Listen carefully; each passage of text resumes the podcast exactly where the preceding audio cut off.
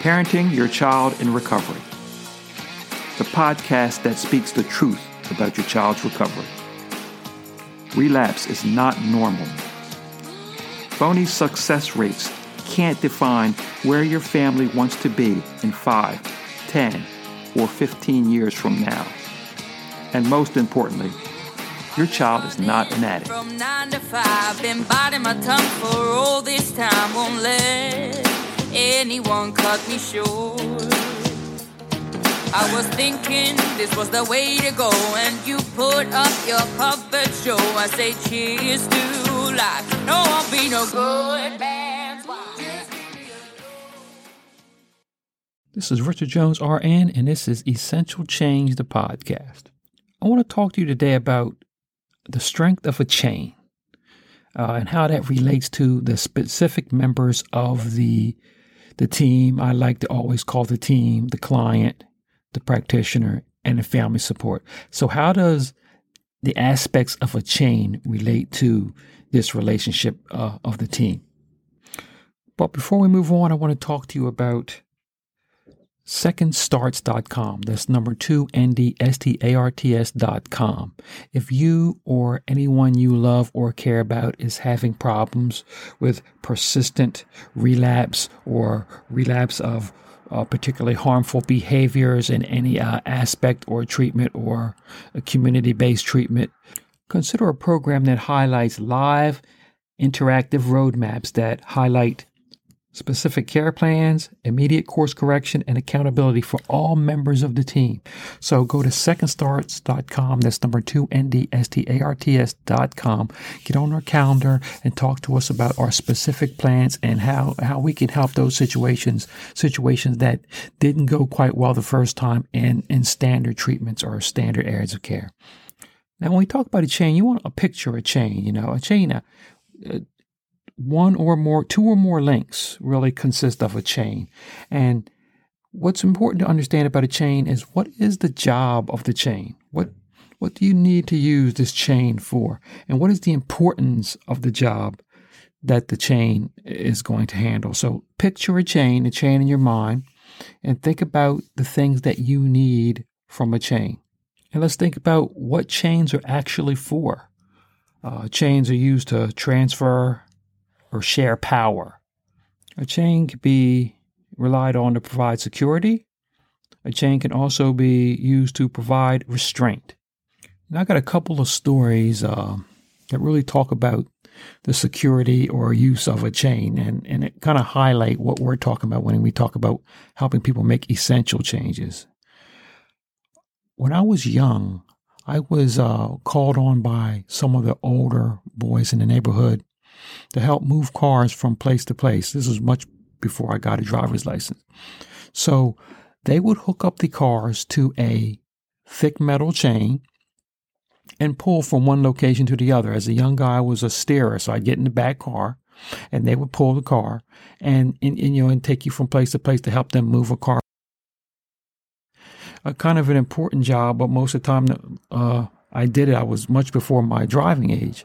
So what would happen was they'd hook the chain up to the car and they'd pull and you'd come up to a stop sign. It was up to you to use your brakes in a proper way so that the chain wouldn't stress too much when it pulled off and you'd be able to slow down behind them. It's kind of was, it was, you learned how to do it and roll with the chain. Uh, if you didn't do it properly, you'd hear, get a big jolt and the, the chain would jolt the car and there would be a lot of stress on the chain. And if the chain wasn't uh, in proper working order, sometimes the chains would break. And that was a very important lesson when I was in a car and the chain broke one time and it left me drifting across the street. So learn the importance of a chain. Uh, when I was young, I was not the one tasked with uh, inspecting the chain to make sure that the links were strong. But I think as an adult now, and I was uh, being pulled now, I would really rely on my own judgment as to whether the chain was strong enough. Uh, that moves me to another story of my wife's who was also involved in a a situation where she was being pulled by one person or another in a uh, chain of a car, and this happened to be on a major bridge, and the chain was uh, not in proper working order. At least it didn't end up being in proper working order.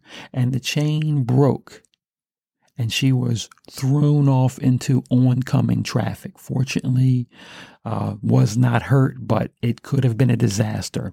So this goes to highlight the importance of a chain and, and what you're using it for. For our purposes, talking about making essential changes, uh, life changes, changes that avoid injury, changes that avoid incarceration, changes that avoid death. It's very important that the chain is extremely strong. The chain is well inspected. Uh, the links were equal, and the power that is used to provide strength, the power that is used to provide security, the power that is used to provide restraint are all intact and working in, a, in one major unison. So, just like a physical chain, the chain that we use to help someone that we are trying to assist in making essential changes uh, are very, uh, just like a real chain, is very simple. The chain must be um, tested, it must have the ability to withstand pressure. Uh, be able to deliver power from one link to the next so that's extremely important. It's also must provide that security. In other words, you must feel that that chain is sound, you know, and each link must be able to rely on the other one and understand that each one of them are going to basically and equally hold their weight in any situation. Now, what's extremely important about a chain is, and as I learned um, from hearing my wife's story about how a chain can break and uh, can cause disaster, it's extremely important that we understand that we need to inspect a chain before use, especially if it's going to be used for something extremely vital.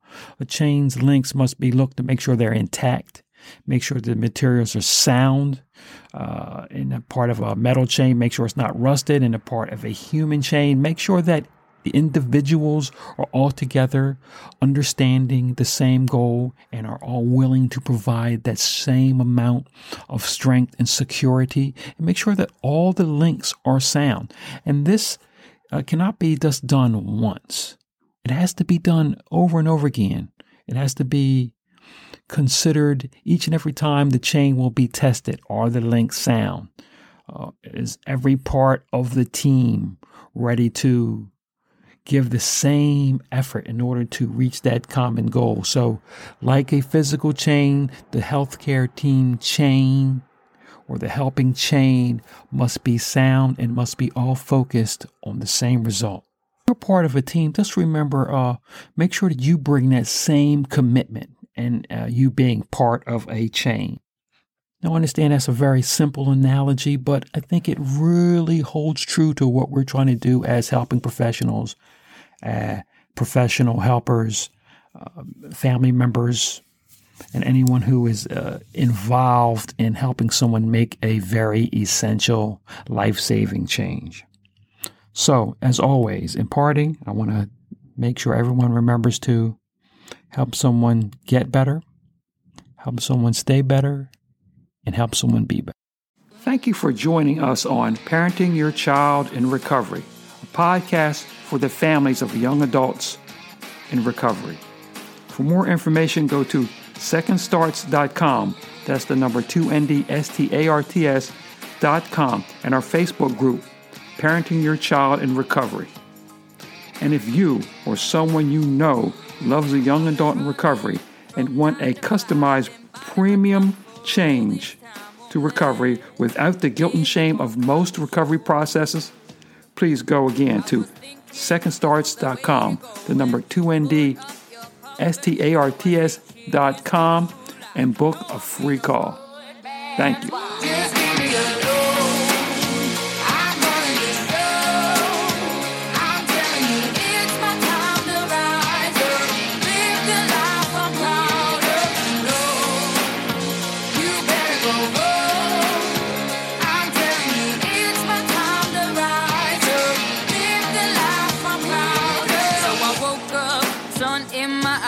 Forgot all about what I did last night, what I do. Remember that it was real, real nice. Talks about me.